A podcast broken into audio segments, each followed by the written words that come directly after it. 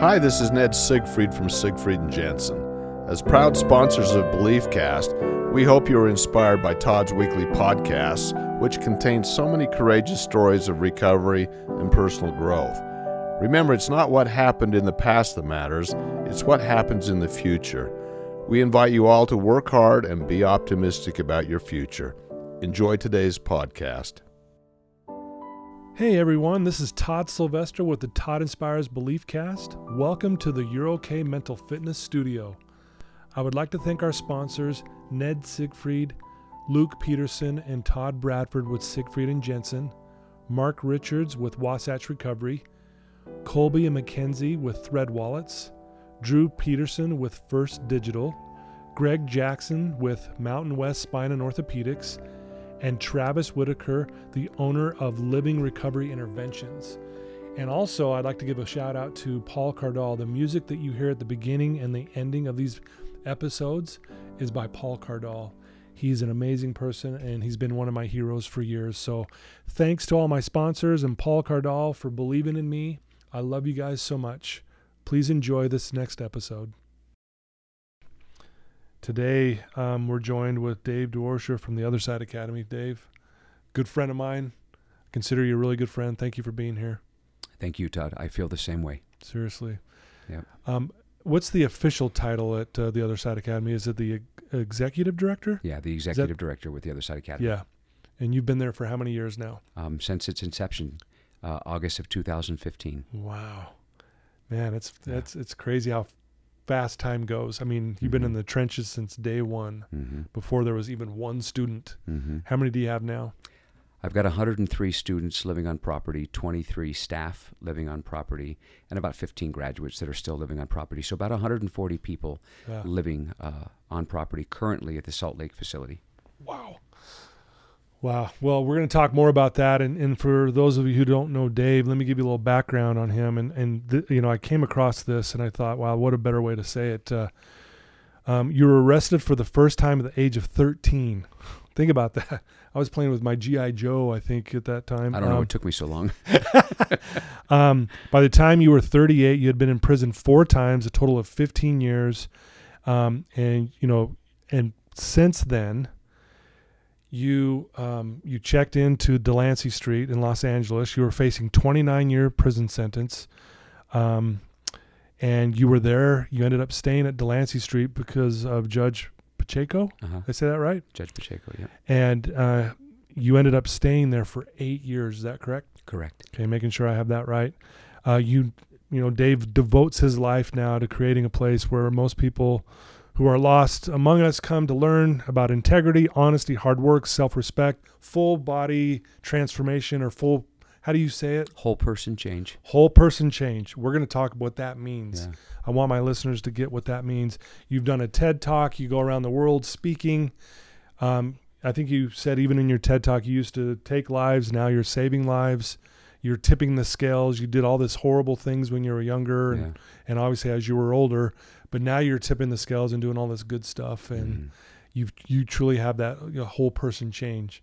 Um, he, um, for those of you who don't know, he we allow Dave to come here to Wasatch Recovery and come light him up, uh, give him a haircut, as Dave would say.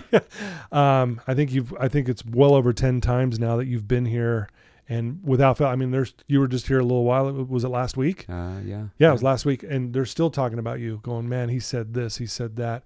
You caused a lot of people to get like, you know, come, like I have clients come in. I don't, I don't, I don't agree with what he said here. And I'm gonna go, tell me where he's wrong, and, and help me out here. Tell me Yeah, where he's wrong. yeah. And as we get talking it through, they're like, was he wrong?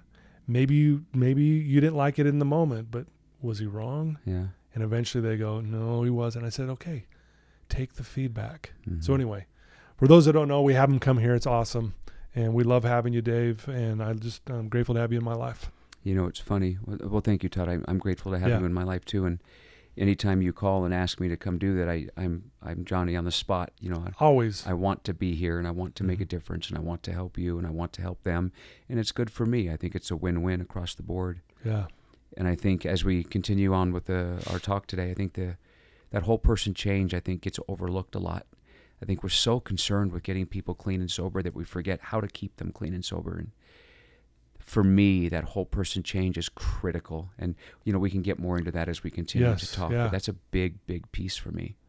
Yeah, I, I love that because you really point out um, very well when you're talking about it's n- how many of you have been clean and sober, and everyone raises their hand before, and you know, and how, how many times have you- how many times you've been sober? You know, has it been ten times, twenty times?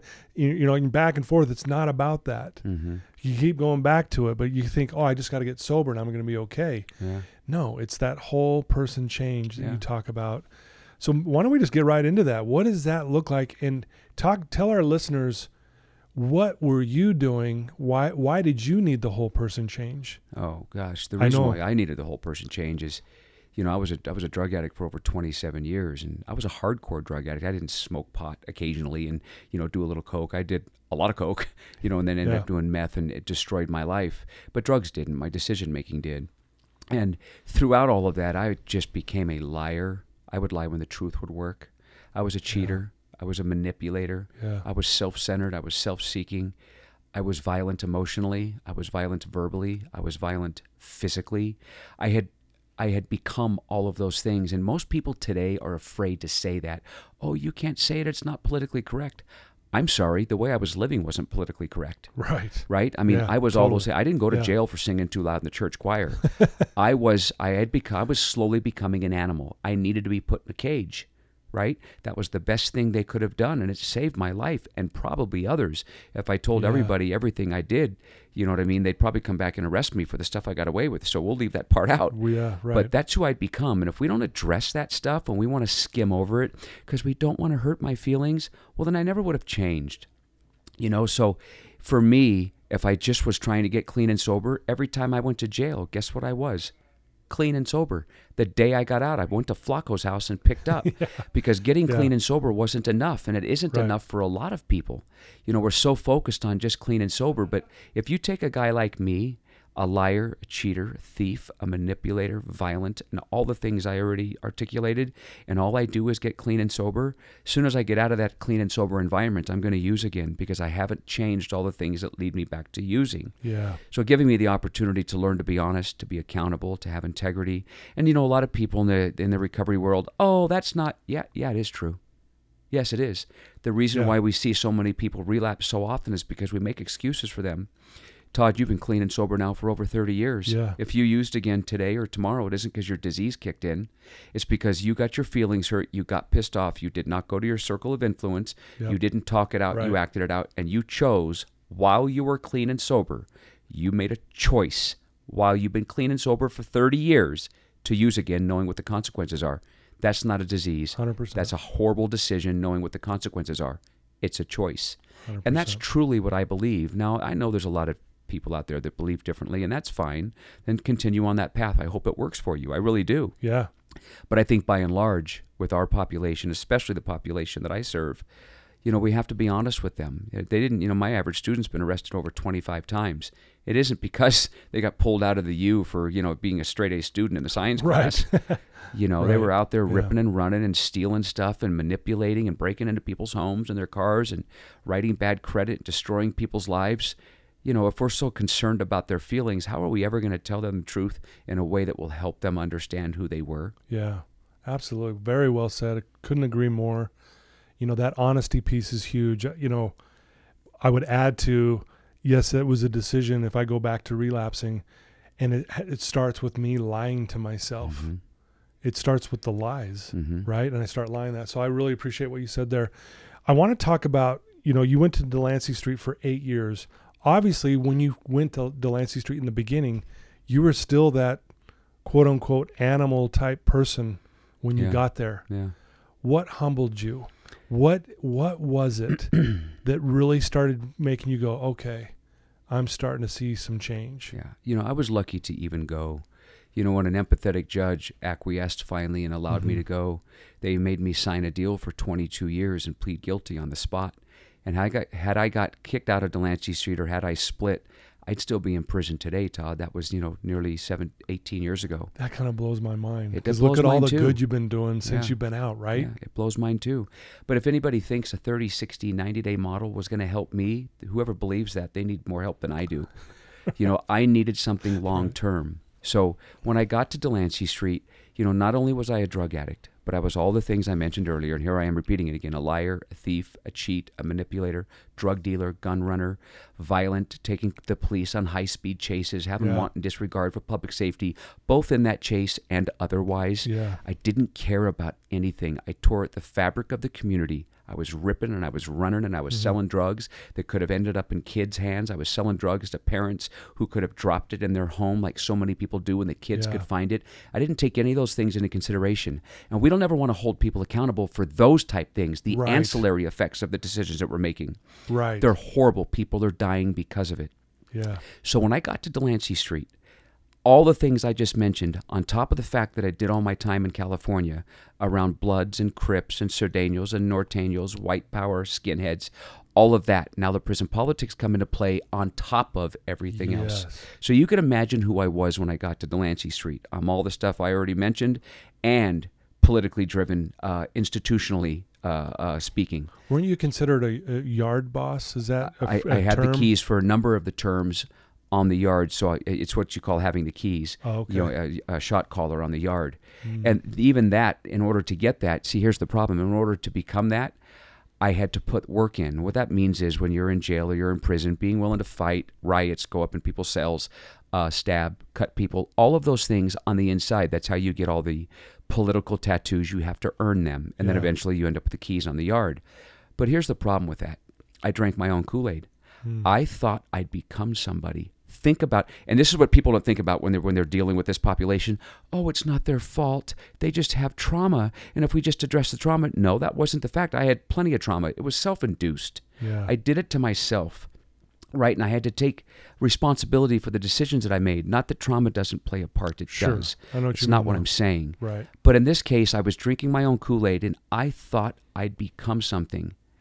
How do you become anything in jail or prison? There's no place lower you can go but six feet under.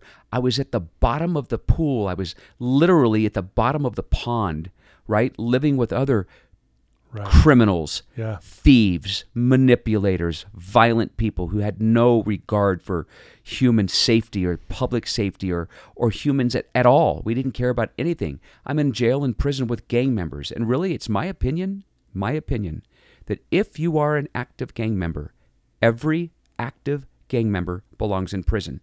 And I tell my, my students this all the time if you are an active gang member, what do you bring to the community?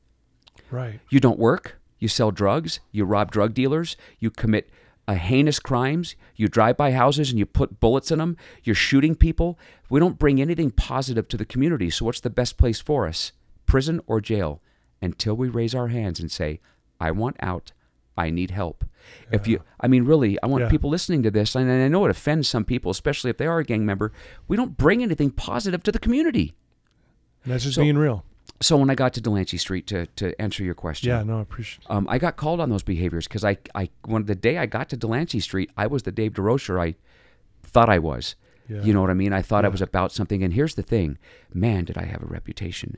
Boy, did I have a reputation. When I got to the yard, Dave Durocher's here, send me some soup, send me some coffee. You know, and they'd take care of me. When I'd get to the prison yard, boom, Durocher's here. Then I'd get the keys to the yard. But let me ask you a question. How did I get that reputation? By doing the wrong thing. Exactly. I had no character. But if you'd have asked me then if I had character, oh heck yeah, boy, Yeah. you do you know what I stand for? Yeah. Look at the respect I have from Oh, everybody. Watch. Goodness, right. Yeah. So when I got to Delancey Street, boy, they slapped me around verbally, right? They'd made me understand it, and they told me in a way that doctors, counselors, and therapists couldn't get through to me. Delancey Street was ran exclusively by ex felons and ex drug addicts, right? Just like the other side academy is. And we tell each other in no uncertain terms the truth. The truth. We Yeah. don't sugarcoat anything. Yeah. We, I, and I needed people to tell me who I was and how I was acting and the mistakes I'd made and the decisions I'd made and the impact it had. You know, I don't know that a doctor, a counselor, a therapist could have got through to me. They never had in the past. Yeah. I needed Delancey Street to do it. So the way that Delancey Street worked was their, them telling me, uh, and sometimes in very colorful vernacular, who I was and how I was acting and the things that I needed to address and the things that I needed to fix. Yeah. Yeah. So, you know, as you're there, did you have? I mean, I know this. I, I think I already know the answer to this, but did you have moments where you were like, "I'm bouncing. I'm out of here." Hmm. or or were you were you bought into it most of the time or I mean what was that like cuz again you know you should have been in prison Yeah. for 29 years Yeah. but yet here you are in this you could walk out the front door Yeah. how did you stay with it I guess The the fascinating thing is, um, well, the 29 years just to just to make the correction came down to 22. 22 so right my original offer was 29. After you know Yeah. six months of fighting my case, it came down to 22. So that was the offer, whether I pled out or whether I went to Right. trial. So that was my suspended sentence. But uh, to answer your question, uh, well, I'm sorry, I lost my. well it was just like did you have moments of like Oh, I'm, yeah, I'm going to yeah. flee I'm I can't do this I these guys don't know what they're talking about Absolutely. It wasn't that they didn't know what they were talking about. It was very difficult to listen to feedback. Very difficult. Right? You know, I'm writing the letter from jail to go to Delancey Street, but make no mistake about it, I wasn't writing Delancey Street to change. I didn't even know what change was. yeah I was writing Delancey Street because it's the only organization on the face of the planet that could get me out of my current situation. I'm looking at 22 years. The judge isn't going to send me to Happy House or you know Smiley House or any of those houses, you know, any of those 30, 69. Only Delancey Street. So I wrote him to get out of jail. But then when I got there and I got what I asked for, now I have to stay. But make no mistake about it, I wanted to leave a thousand times in that first year. That 22 year prison sentence anchored me. I knew I couldn't leave. So it was really important, or I wouldn't be here today. I didn't have the wherewithal, the, the intestinal fortitude to walk into Delancey Street in between my prison terms. Sure. I needed that, that, that sentence. so you had that external thing that was keeping you there Mm-hmm. Absolutely. when did it go from external to internal Now, you ask good questions. At about a year and a half, it's about time there in Delancey. It's called going to the Vatican. About a year and a half, some things happened in Delancey Street that reminded me of my old self. Hmm. And some of the people who were in charge of me were laughing at me. Look at you. Look how mad you are, Dave. Could you imagine if you weren't here? Win, lose, or draw, you're going back to prison no matter what you look. Look how upset you are over something so small. They said it in a different way that I can't Yeah. repeat right here Sure, on the yeah, show right but I heard what they were saying, and I thought, you know what? I need to stay a third year. I knew I wasn't ready. Now, understand, I could have graduated Delancey Street at two years. I would have beat a 22 year prison sentence. I could have washed my hands, walked away, and left. But I knew in my belly, only because I'd already been there for a year and a half, that I wasn't ready. I had learned enough. I had enough. In, uh, I had enough. Uh, uh, what what I refer to it as uh, self awareness to There know. Yeah. if I went back out right now, I'm going to fail again. So I asked to stay a third year. So being able to stay in a place like the Other Side Academy or Yeah. Delancey Street as long as I need to and not being asked to leave when the funding runs out saved my life. Wow. That's amazing. Very well said. Thank you for pointing that out. Because I see this all the time. Clients come in here to Wasatch and they're here for external reasons. You know, families pushing them to go to rehab. They got a DUI, courts making them come, Mm-hmm. you know, and, and if they stay in that realm, you're right. They come here for 30, 60, 90 days. They, they do go through the motions. Nothing's changed. They go Right. out and they're blowing up their lives again. Right. I do see it when they can finally go from that external reason to the internal reason. Mm-hmm. And I think that's where uh, a good lead into that whole person change. Yeah. What does that mean to you? Because that's a very powerful way of saying something. It's not about being clean and sober, Yeah. it's about whole person change. What does that mean? You know, I really believe, at least in my humble experience, and some might not think it's all that humble, but in my humble experience, and I've been doing this now for 40, we'll call it 38 years on the good side and the bad side, between Yeah. being a drug addict and being, uh, and having my life back. Right. One thing that I can say for sure is drug addicts inherently, 100% of the time, we become liars. We're sneaky. We're lying to our families. We're spending the family money. We're stealing from people we know and don't know. We become all of these things. And then when we get clean and sober, we think that solves the problem. I don't think getting clean and sober solves the problem. Right. I think if we don't stay in the mode of practice of doing the right thing every single day, really focusing on, man, I was a liar. I lied to my mom and dad. I lied to my wife. I've lied to my kids to their face. Yes, I'm going to stop. I'm never going to do it again Right. while I had drugs in my pocket. Uh, stealing from people I didn't know, breaking into people's homes, dealing drugs, as I mentioned earlier, to people whose kids are in the house, or, or, or it could kill them. We just don't know these days. But I was doing all those things. If we don't address those behaviors and those that disregard for for human beings and the wellness of human beings, just getting clean and sober is not enough. So Delancey Street and the Other Side Academy give us the opportunity to experience whole person change. to go someplace and get called on our behaviors Yeah. by our peers. It's not a doctor, counselor, or a therapist in a lab coat trying to fix the broken person. It is you and me sitting and having a conversation, Todd, and you telling me who I am and what I need to look at, what I need to fix, and how my behaviors are affecting other people, how they're affecting me, how they affect the community. That I think is what's lacking in many, many programs around the world. Right. And then staying in that mode of practice long enough for it to become who I am, not just what I do. It's so easy to go to a short term program and do what's asked of you and then leave the same person that came in. Right. But if you can stay long enough, it, it's, it's human nature. If you practice doing the right thing every day, you learn to do the right thing every day. Yeah. Right. When I was a criminal, I practiced being a criminal. Man, I became a good criminal. Uh, pardon the phrase. I'm not sure there's such a thing, but I became a more involved criminal, a Right. deeper criminal, Absolutely. a more violent criminal. And it was a curve, right? Mm-hmm. Nobody, I don't think, will ever meet somebody who robs a bank whose first crime they ever committed was robbing a bank. Right. We started stealing twenty dollars from mom and dad, and then we moved up that arc. There's a there's a there's a curve. Yeah. So change is the same way.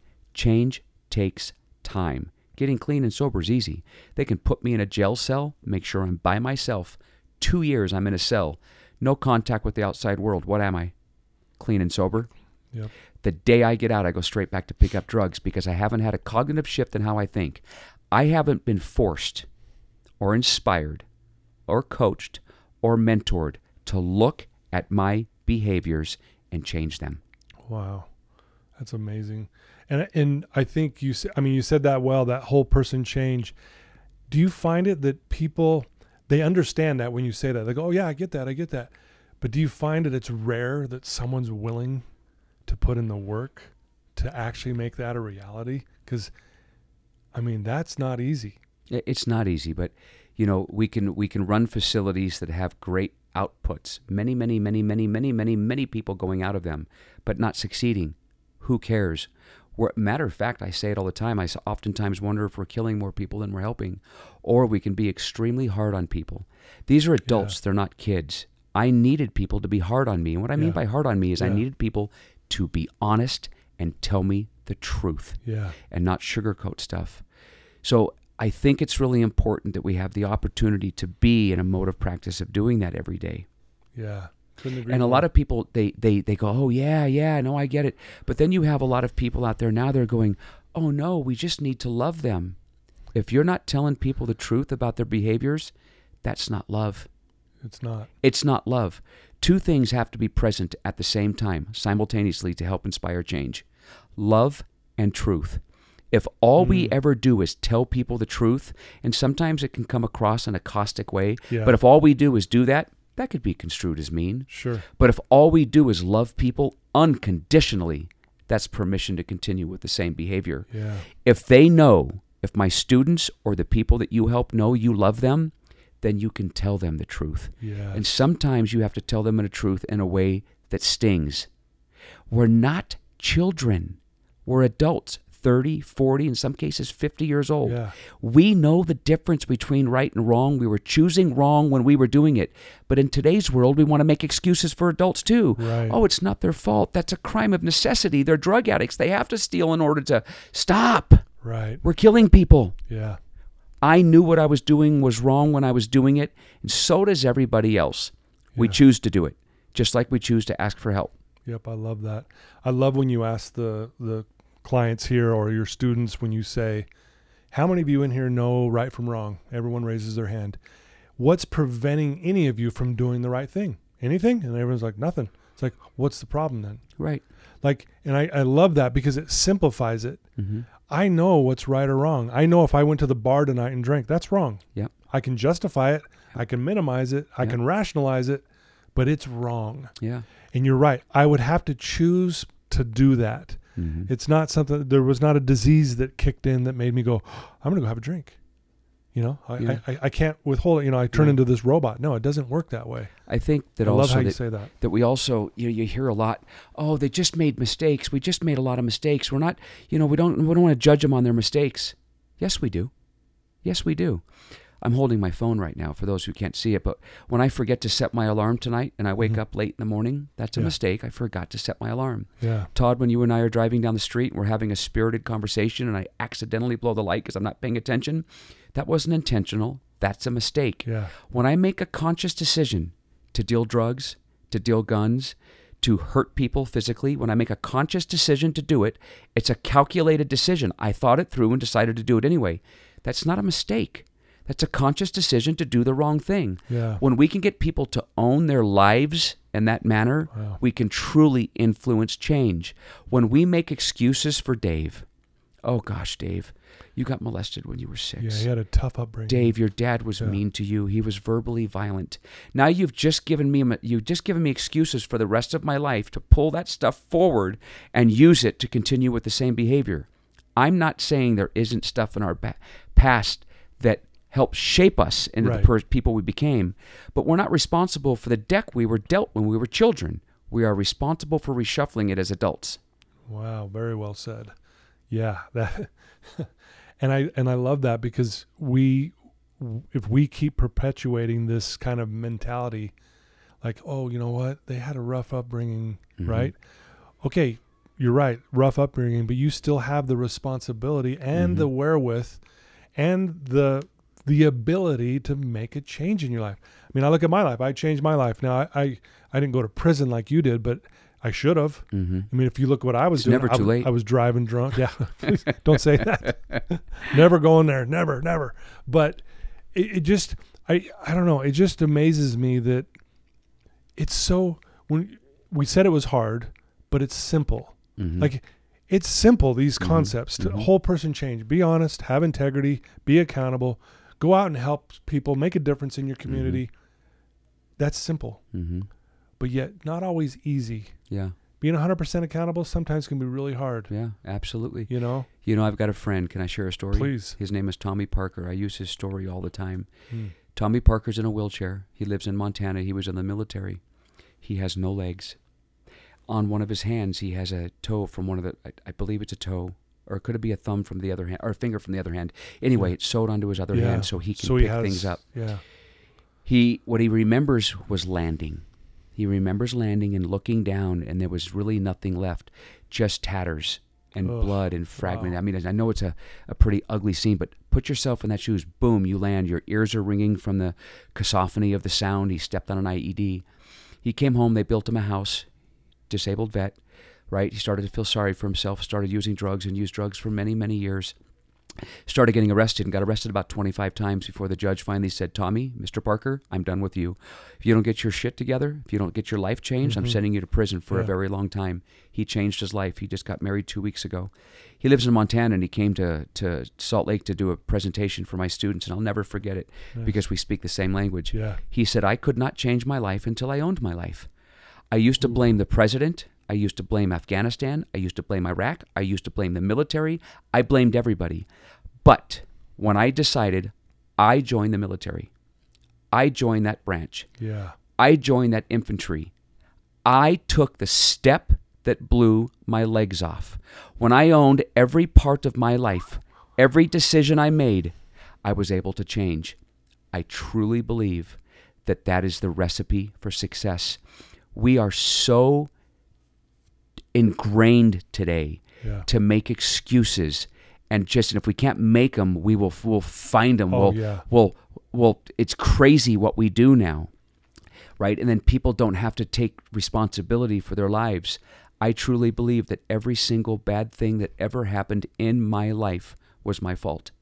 Every good thing that ever happened in my life is my fault. Granted, we have people around us. I wouldn't be sitting here with you now, Todd, Right. if you and I weren't friends. Sure. You and I wouldn't be friends if I didn't go to Delancey Street, make that decision. Yeah. It all ties together. Yep. Every 100 good thing that's ever happened is my fault because the circle of influence. Every bad thing, circle of influence. Those are decisions that I made. Wow. That is amazing. I, you know, that full accountability is huge. I always say this when you take when you start taking accountability, your suffering stops. hmm So for my in my story, I used to blame my dad for my alcoholism and some other reasons too. And my And, and, and my dad didn't do anything wrong. I just wanted someone to blame. Mm-hmm. but I, in my mind, that's what I would do. I, I was pointing fingers everywhere but myself. And it wasn't until my mentor back in the day slapped me upside the head and says, "It's it's not his fault. It's yours." hmm And boy, I'll tell you, that was a wake up call I needed because that's when my suffering started to stop. hmm Is when I started taking accountability, and I really love that. Yeah. Do you agree with that? Accountability is so important. And let me just share with you a, a, a scenario. It's fascinating in this country, right? Especially today. If you are a hard, hard worker and you get up every day and you're at work early and you stay late and you work hard and you have a good attitude and you rise above all the rest, what do you get in return? Oh. Compensation raises, uh, promotions. What are those called? Those are consequences. Consequences. We don't know. We, we, we want to accept consequences for good behavior, but aren't willing to accept consequences for bad behavior. I don't understand that train of thought. Yeah. That is completely preposterous to me, and it's hip, hypocrisy uh, to the 10th degree. That we want to work hard for things and we expect good things as a result of it. Those are consequences to good behavior. yeah. Why can't there be consequences to bad behavior? Why are we so against it today in this country to stop giving consequences for people who are making decisions that they know are wrong? Yeah. I don't get that either. There's no incentive to change anymore. Yeah. And we have to ask ourselves if the problem, and I, and I pose this question to anybody listening, if the problem in this country is getting worse, not better, why? If the mode by which we're trying to help people isn't working and the problem's getting worse, we have to look at what we're doing to help people. Yeah. We need to change something. We need to change things. I believe the model's broken. Yeah. I agree. So, what would we need to do, do you think, in your mind, to change the model? Well, you know, we, we've gotten to a point now in this country, the pendulum swung way to the left, and we don't think we should incarcerate anybody. And people always say, well, Dave, we can't incarcerate our way out of this problem. You're right, we can't.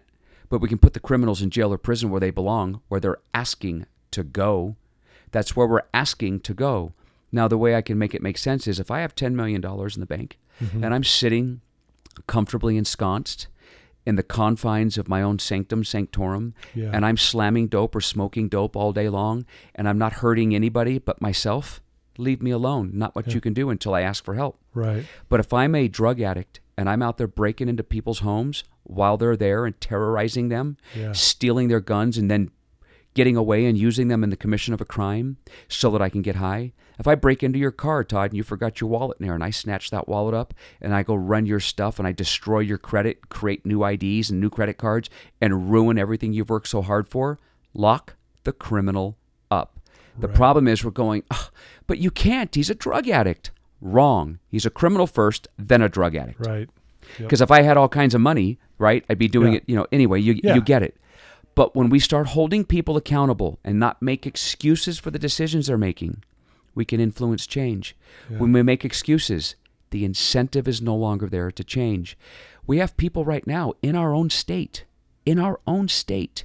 We have a guy that just killed his girlfriend and got four years probation. I can send you the article right now. Four years probation. It's the second person he's killed and didn't go to prison for it. Now, I know the circumstances to the case I probably don't know, but let me tell you something. We're getting away from accountability. My average student's been arrested 25 times. The vast majority have never been to prison. Every time they get arrested, right, and they know they're going to be in jail for a couple of days, Yeah. and they get out, oh, you're on pre-trial release. Just call in every day. You're talking about a drug addict. They're not calling in every day. They're going right back to the drug dealers to pick up. Yeah. Now, what happens when they pick up and they OD that day, but they would have been alive had they been held in jail? Exactly.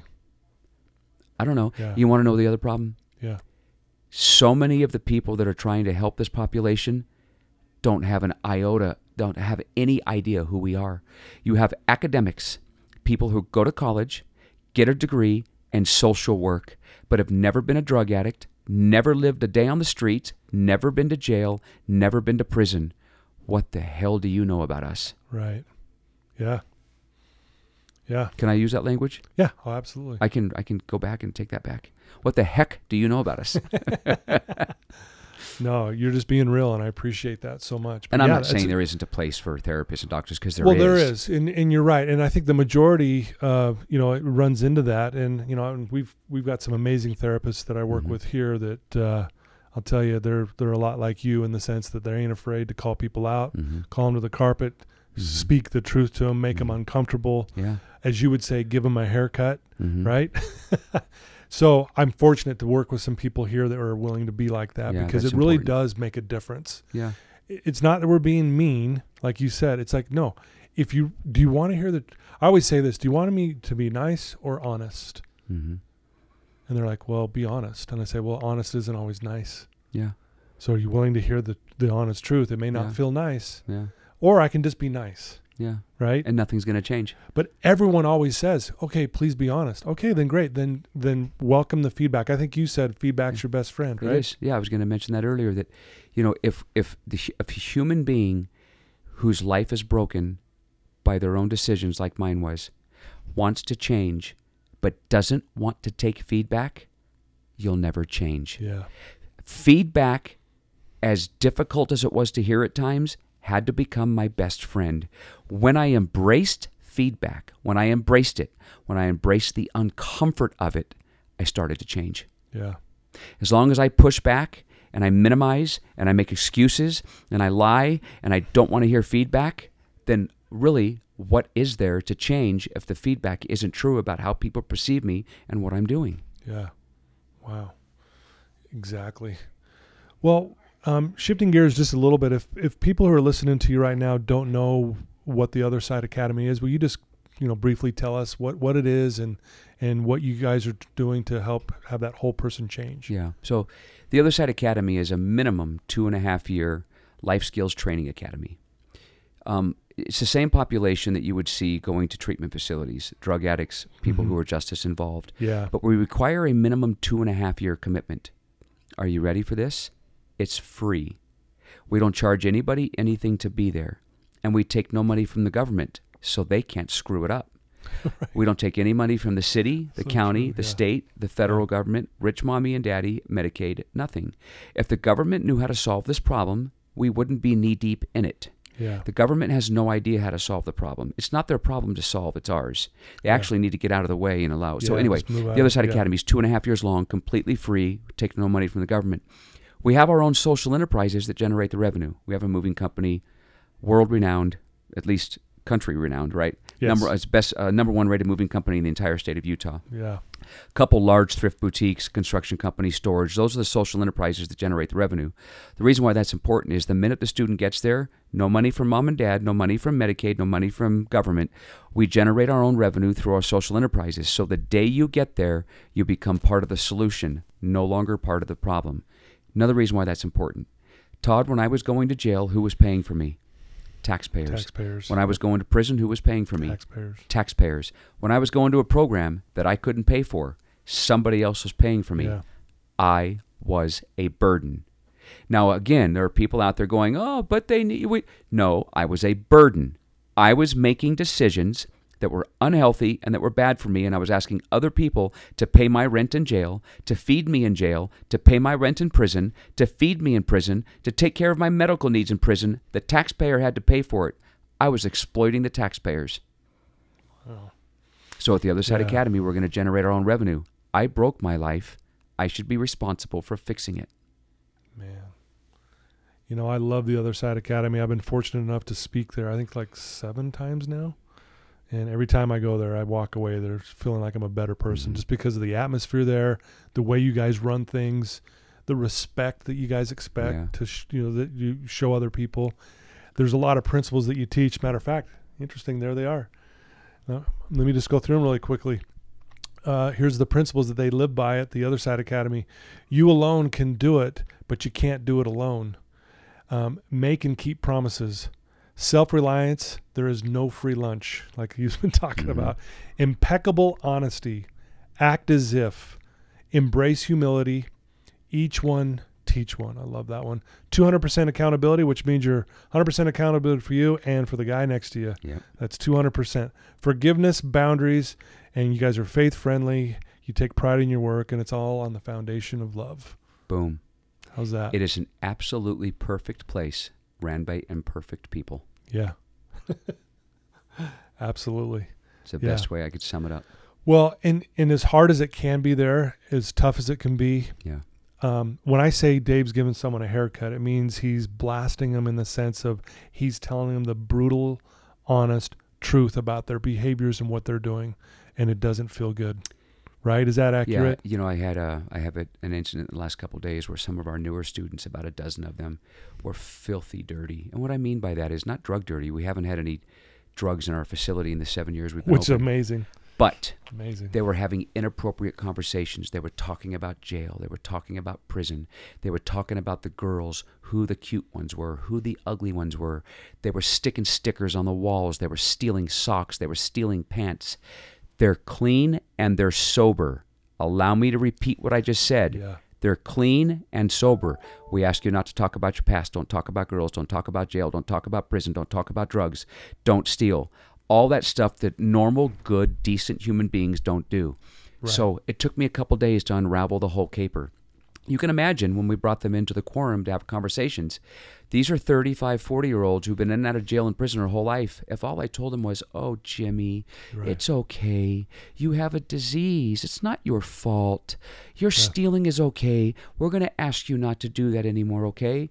We already asked them not to do it in their interview. Right. We already told them the rules and made them sign all the rules that they said they understood and they did it anyway. So you can imagine the vocabulary or at least the tenor of the conversation sure, yeah. might have gone up a couple octaves because these are people that don't hear it any other way. Yeah. And again, there are people going, "Oh, that's just not how you do it." Yeah, I know. Everybody else's way is working so well Right. right? so a haircut is a verbal reprimand delivered in a way, and if you know your students in a way that's going to impact them the most, sometimes it's just a conversation like this, Todd. Yeah. The person comes in and they go, you know what? You're right. I have been a thief. I've been stealing from here. I've been talking about the girls. You guys asked me not to do it. I've said some very nasty and mean things. I stole some socks when nobody was looking. I stuck stuff to the property on the wall. I did all kinds of things. I did those things. I apologize. What are my consequences and how do I fix it? Man, are we onto something? Yeah. Then there are others that I don't care. I don't want. You know what I mean? You could just imagine the kind of behavior. Oh. I can imagine. So anyway, to to your point, a verbal haircut is nothing more than a reprimand Yeah. or a conversation delivered in a way that they're going to hear and feel. They absolutely have to feel it in order for them to understand what they need to change. Yeah. Do you feel this? Yeah. Do you? It's almost like, hey, you have this opportunity to change your life, and I'm gonna I'm gonna tell you the truth here, Mhm. so you can continue, hopefully, staying here and doing something different. Yeah. Wow, I love it. Each one teach one. What does that mean? the minute you get there, um, the minute you get there, you've been there for a couple days. New guy comes in, they're attached to you. You're going to show them where everything's at. You're going to tell them the do's and the don'ts. No matter what department you're in, everything you've learned about you, each one teach one. I teach the younger students. The younger students teach the students underneath them. You can't keep it if you don't give it away. If I've gone through some hard times and now I know how to be honest, I'm going to impart that on my on my peers. If I know how to be accountable now, accountable now. When I've done something, I don't have to be asked, "Hey Dave, listen, yesterday I was in the room, girl walked by, I winked at her." I don't have to ask you about it. You're accountable to your own behaviors. When you learn to be accountable, you stop doing those things. Yeah. When you learn to have integrity, you stop doing those things. Yeah. So it's all of that stuff, Yeah, love it. you know. So many great principles. So what what does a day look like for you? Like I mean, outside of even the other side of Cape, I know that's your life. You go, you do speaking events for them all over the country. You you're involved with uh, with the state legislature and uh, you know the the governor. I mean, you people are you're being pulled in so many different directions. But what does Dave do in a day? Like, what do you do for you, and how do you keep yourself? like on top of things and s I mean you, you're a confident guy you're a good guy you're what do you do to maintain the these whole person principles that you've learned how do you maintain them what do you do You know, I think I, I I don't think I was born with a moderator. you know what I mean? when I when I believe Right. in something and I Yeah. and I and I when I take a bite out of something, I I don't let go. And really, what I do, I absolutely love what I do. I'm in my office by 5:15, 5:30 every Mhm. morning. I'm not there because I have to be. I'm there because I want to be. yeah And people and my students are my life now. It's like raising kids. Yeah. When you have three or four kids, man, it consumes your life. There's never a time really when you turn it off. Occasionally you get a babysitter so you can go out. Right. I do that. I, Yeah. I ride motorcycles. I go around the country a couple times a year watching football games with my friends, right? you're- You love those football games? Yeah, I. I've been to probably 15 or 20 different stadiums now, and Love I it. really enjoy sports. I don't get to, to watch it as often as I'd like. Uh, I spend time with my wife, not enough time, um, if you ask her, and she's Yes, right Right. because this is all consuming. And when you have five or six kids, you really are consumed. Well, I live on property, so does the rest of my staff. So these are our kids, and we're raising them through the process, right? So you know those things really fe- fuel and feed my soul.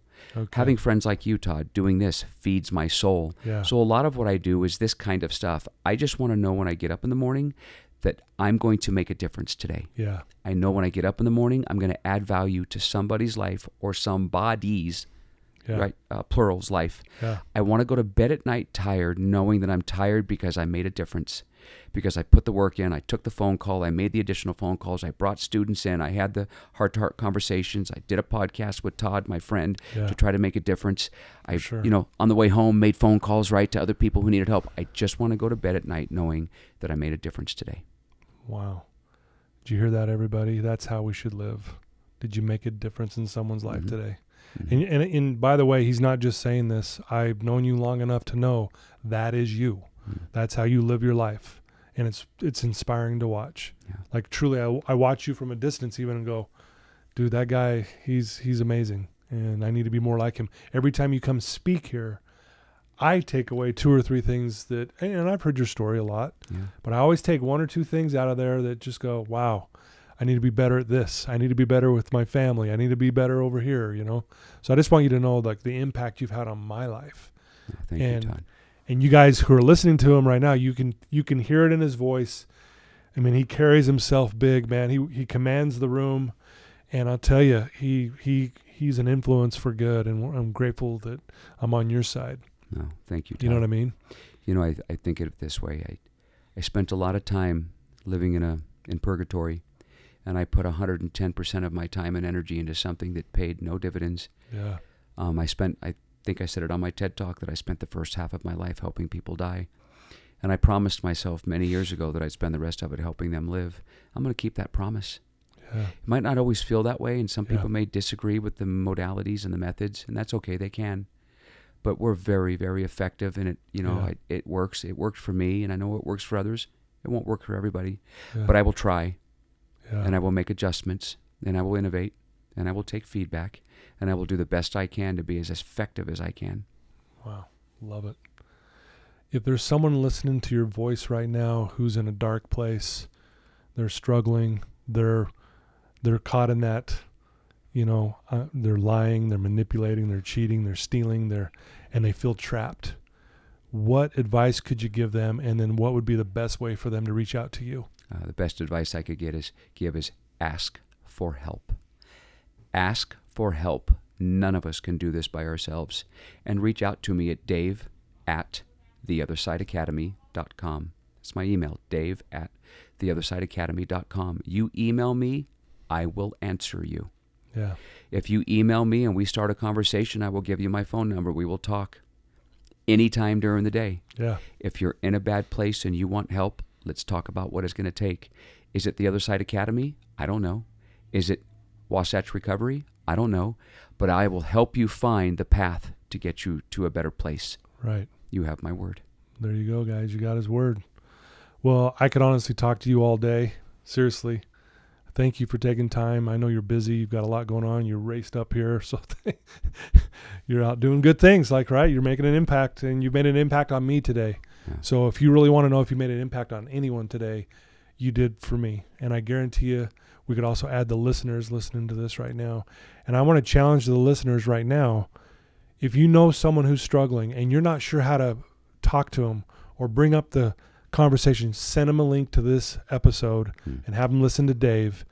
And when they're done with it, you you follow back up with them and ask them what do they think, right? And then reach have them reach out to Dave in that moment. There you go. They, this will help you break that ice for you know if Mhm. you if you don't feel comfortable doing it. Yep. So, do it, please. Please. Yes, please. Well, dude, you're you're amazing. Thank you for being here. Uh, thanks You're for being my friend, You're welcome. and thanks for all the good you're doing. Yep. Thank you, Todd. I love you, brother. Love you too, man. And I love all of you who are listening. Thank you for tuning in week after week. I think we're ranked now in the top 100 in mental health. That blows my mind. Thank you. It's because of you guys, and it's because of the amazing guests and people like Dave who come on the show and they share their lives with us and they're vulnerable and and they don't hold back and it's just awesome. So I love you guys. Keep sharing, and until next time, take care.